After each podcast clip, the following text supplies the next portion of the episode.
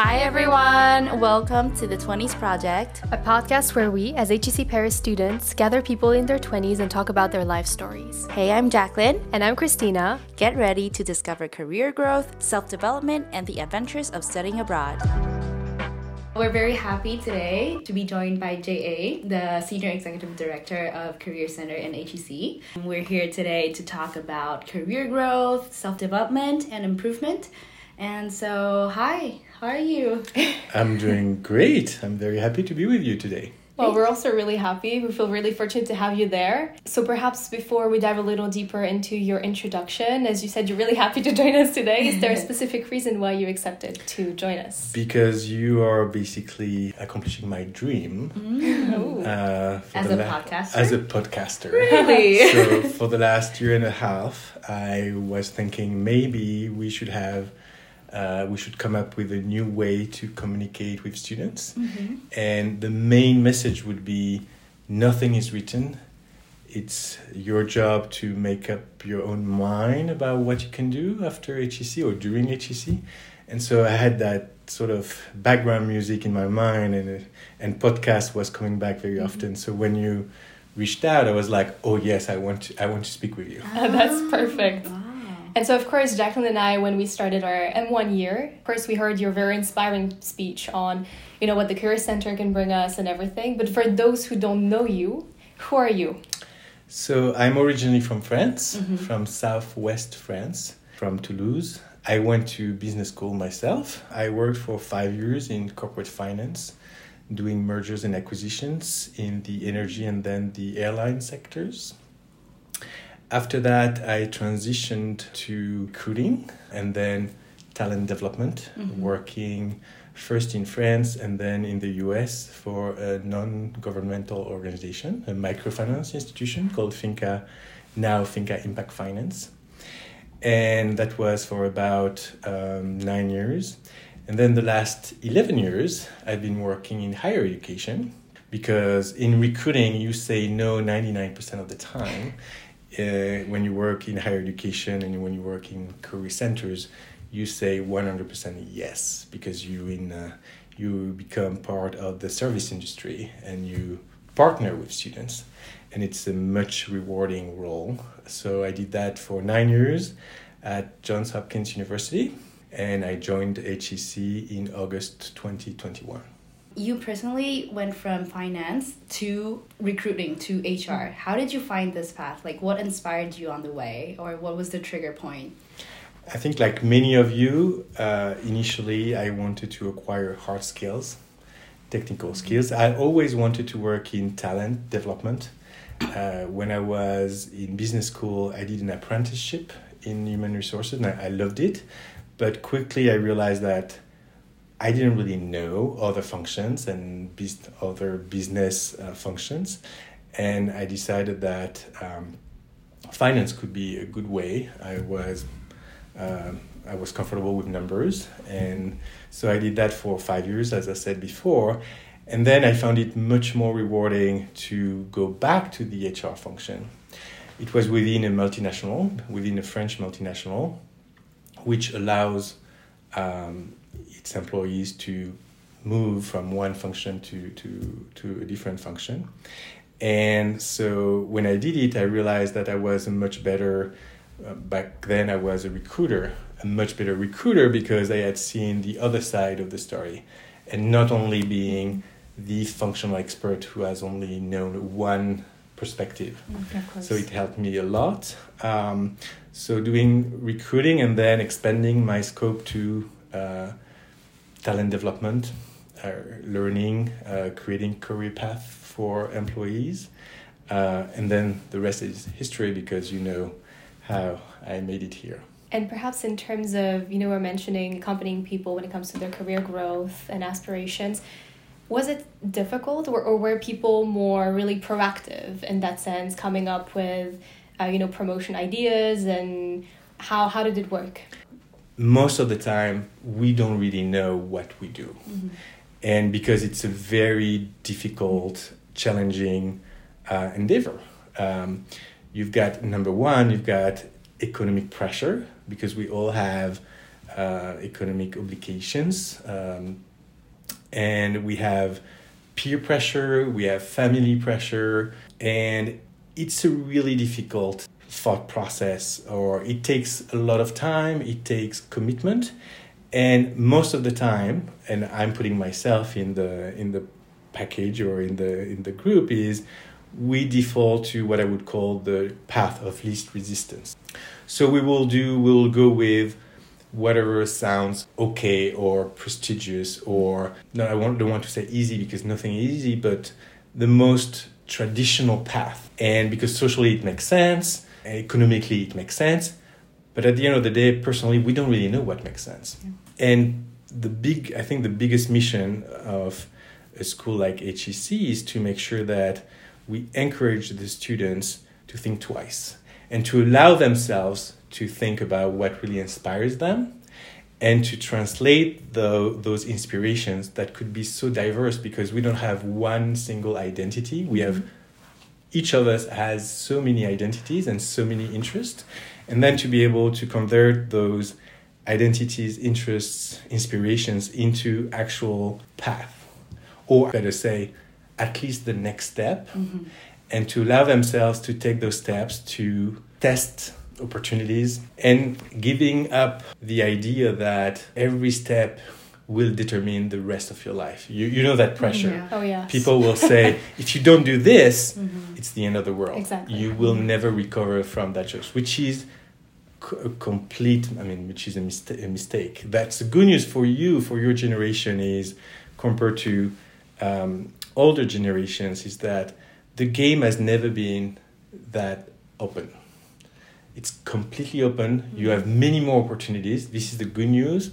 The bad news is the level, the rhythm of disruptions is such that you will have to change much more, many more times than people like me and my generation. So, uh, maybe you remember I, I always mention that number, but maybe the number is already obsolete. You are expected to change maybe six to seven times of jobs in your future career. At the end of the day, if we're able to convince you that nothing is written in advance, mm-hmm. that you decide and that you are, it's okay to try. Mm-hmm. And number two, that we have convinced you and prepare you in terms of um, job readiness to manage all the changes that will come your way, either changes that you um, desire or changes that you're going to uh, uh, deal with, like maybe your job is going to disappear. And so it's about those skills, the life skills to say, it's fine, I can always redesign my life. Mm. Yeah, I think now we emphasize a lot on like transferable skills. So mm-hmm. I think that's also something that can help us move from function to function more easily than before. And also that would also less define ourselves in only one certain industry or function, right? But then at the same time, like we're all afraid of peer pressure, we have timeline limits, we have all our plans ahead. Like, but how can we prepare ourselves in terms of like mindset to be more brave and encouraged to try new things? I was referring to the everlasting um, question, um, which is, what do you want to do with your life? Mm-hmm. Okay, or what do you want to do when you grow up? A really difficult question. Yeah. and this is a question. It's a loaded question, and it's a question that we should never ever ask again. Mm-hmm. Nobody knows. Uh, the real question is, as I said before, is what inspires you? And to force yourself to start from a, a blank page with all the things that inspire you, and then transfer, go from there to people, actual people who do something related to what inspires you. Mm-hmm. And go and meet with them. Mm-hmm. And it mm-hmm. takes a lot of time. I'm now referring to networking.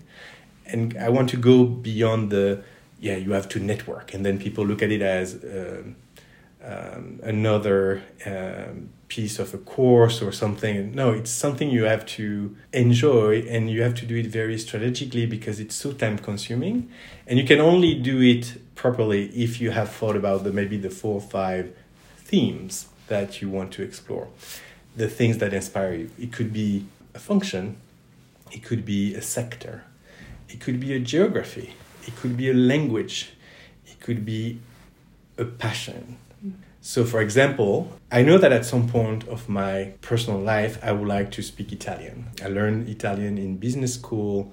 I love the Italian lang- language. And so I had that idea that at some point, I don't know when, so I always try to ask questions about uh, speaking Italian. Maybe I won't do it, but I know that it's something I want to I want to keep in mind. And so the one of the lessons for the audience today is never assume never assume anything about market, never assume anything about compensation levels. Another myth is to say, oh, if I go and work for an, an NGO, I will be paid nothing. Well, it really depends. Hmm. If you go straight to an NGO right after a master's degree, you won't be paid much. And it depends whatever your priorities are at that moment. But if you go, let's say, to that NGO maybe five or seven years seven years later, already with some hard skills, functional skills, that NGO will value the fact that they don't have that um, skill set in house, mm-hmm. and will pay you close to the market. Mm-hmm. So never assume, and the way you understand a market, a function, an organization, a country, it's by doing your homework, doing the due diligences and understanding the job market, understanding the organizations that hire, how they hire. Because you mentioned strategically networking. Yeah. What are your tips? Because personally, I think we had a little workshop at the beginning when we entered HEC Paris, but at the same time, I don't feel like I ever had a class or proper knowledge around what it means to network, what mm. I can concretely do, and I wouldn't consider myself as like a good networking person. Mm-hmm. I try to be genuine and I try to ask questions, but then we're all different. Professionals are different, companies are different. And sometimes people come up with really broad advice, mm-hmm. but then how can you tailor it to who you are, what makes sense for you? And also, what are the next steps after the networking yes, exactly. Yeah. So, networking, let's start with the basics. Networking is not about getting an unfair advantage about a recruiting process. Mm-hmm. If it if it's a case, it will be um, it it may happen uh, maybe five percent of the time, mm-hmm. 10 mm-hmm. percent of the time, and that's not really the point. Um, number two, it's about market intelligence. So the way to look at networking is to uh, get market intelligence that will put you in a better position the next time you apply for a job or an internship for that sector. Mm-hmm. Number three, it's about a human being who is equally busy who doesn't know you. And so it's the one of the most challenging sales job I know. You're reaching out to someone who doesn't know you and you're what you're trying to get is 20 minutes of his or her time, which is a big ask, mm-hmm. a big favor. And so the way you do that, you're you say you're mindful of the time of that person. You show professionalism, meaning you explain how uh, you got the contact details, why you're reaching out specifically to that person, what type of information you would like to get, and you thank that person for her time and consideration. Mm-hmm. And if you do those things in the context of the HEC network, I would bet you that alumni will react positively because you have demonstrated professionalism and a very a mindful perspective or approach of their time. So let's say now they are going to to say yes and people want to give back people love talking about what they do mm-hmm. by definition. Mm-hmm. You just need to give them a framework so that they see that it will be useful. Mm-hmm. So when I said strategic networking, it's about being pragmatic about your targets and then uh, not taking, if they don't respond, don't take things personally, mm-hmm. but they will. and then they will answer your questions. So first, most of the people will will start telling you their stories. Mm-hmm. Uh, and then you will ask further questions. And then at some point, and you have started now building some trust. And at some point, the person will say, Tell me about yourself. And it's when you have your maybe two minutes to go a bit further and to, to pitch and to convince that person that maybe three months from there, she will meet someone and she will remember you and say, Oh, I need to tell you about Christine because I met her two months ago and she had a very specific course at HEC or she has a very specific uh, association or club that she's in charge of and she's very bright and uh, we met briefly but I was impressed. Mm-hmm. But don't count on that. What you got from the conversation is um, maybe five key insights about that company, about that sector, and or that career path. And then the next time you you're in a, an interview or you're writing a cover letter, what you're what you're going to write will be strengthened by the information you got from that person. That's that's extremely interesting yeah. because from what I hear from our generation, we do a lot of things because we want something back. Mm-hmm. Uh, so generally, we do a lot of networking because eventually we want to, you know, get into the company or achieve a certain position, mm-hmm. get you know, get somewhere. So I think it's important to say also. I'm fo- I was following uh, last semester a strategic people management class, mm-hmm. and basically our professor was telling us that being a giver, long term, it pays off Mm. And I, that's also something I believe in. So that's great to hear that by just going, remaining curious and genuine, that eventually you might or might not receive mm. something, but at least you learned throughout the process yeah. and you grew. And even after you get your dream job or your job or your internship, um, never stop networking. Mm-hmm. Mm-hmm. So networking is that it, it has to become like a, a second nature and you can only network effectively if you're clear about what keeps inspiring you. Mm-hmm. And so you keep those two or three ideas, and whenever you meet someone, very briefly you could say, "Oh, I have this passion for uh, performance management." Um, and yeah, five years ago, two years ago, or it has been always my my sort of special interest. Or in the next five years, I would like to explore this. And then people will say, oh, it's interesting that you're saying that. And you're not looking for a new job. Mm-hmm. Or because there is a conference every year where some of the colleagues at HEC go. And last year there was a, a talk. And let me put you in touch with the, the speaker. Mm-hmm. And that's mm-hmm. it. And you're creating um, different circles.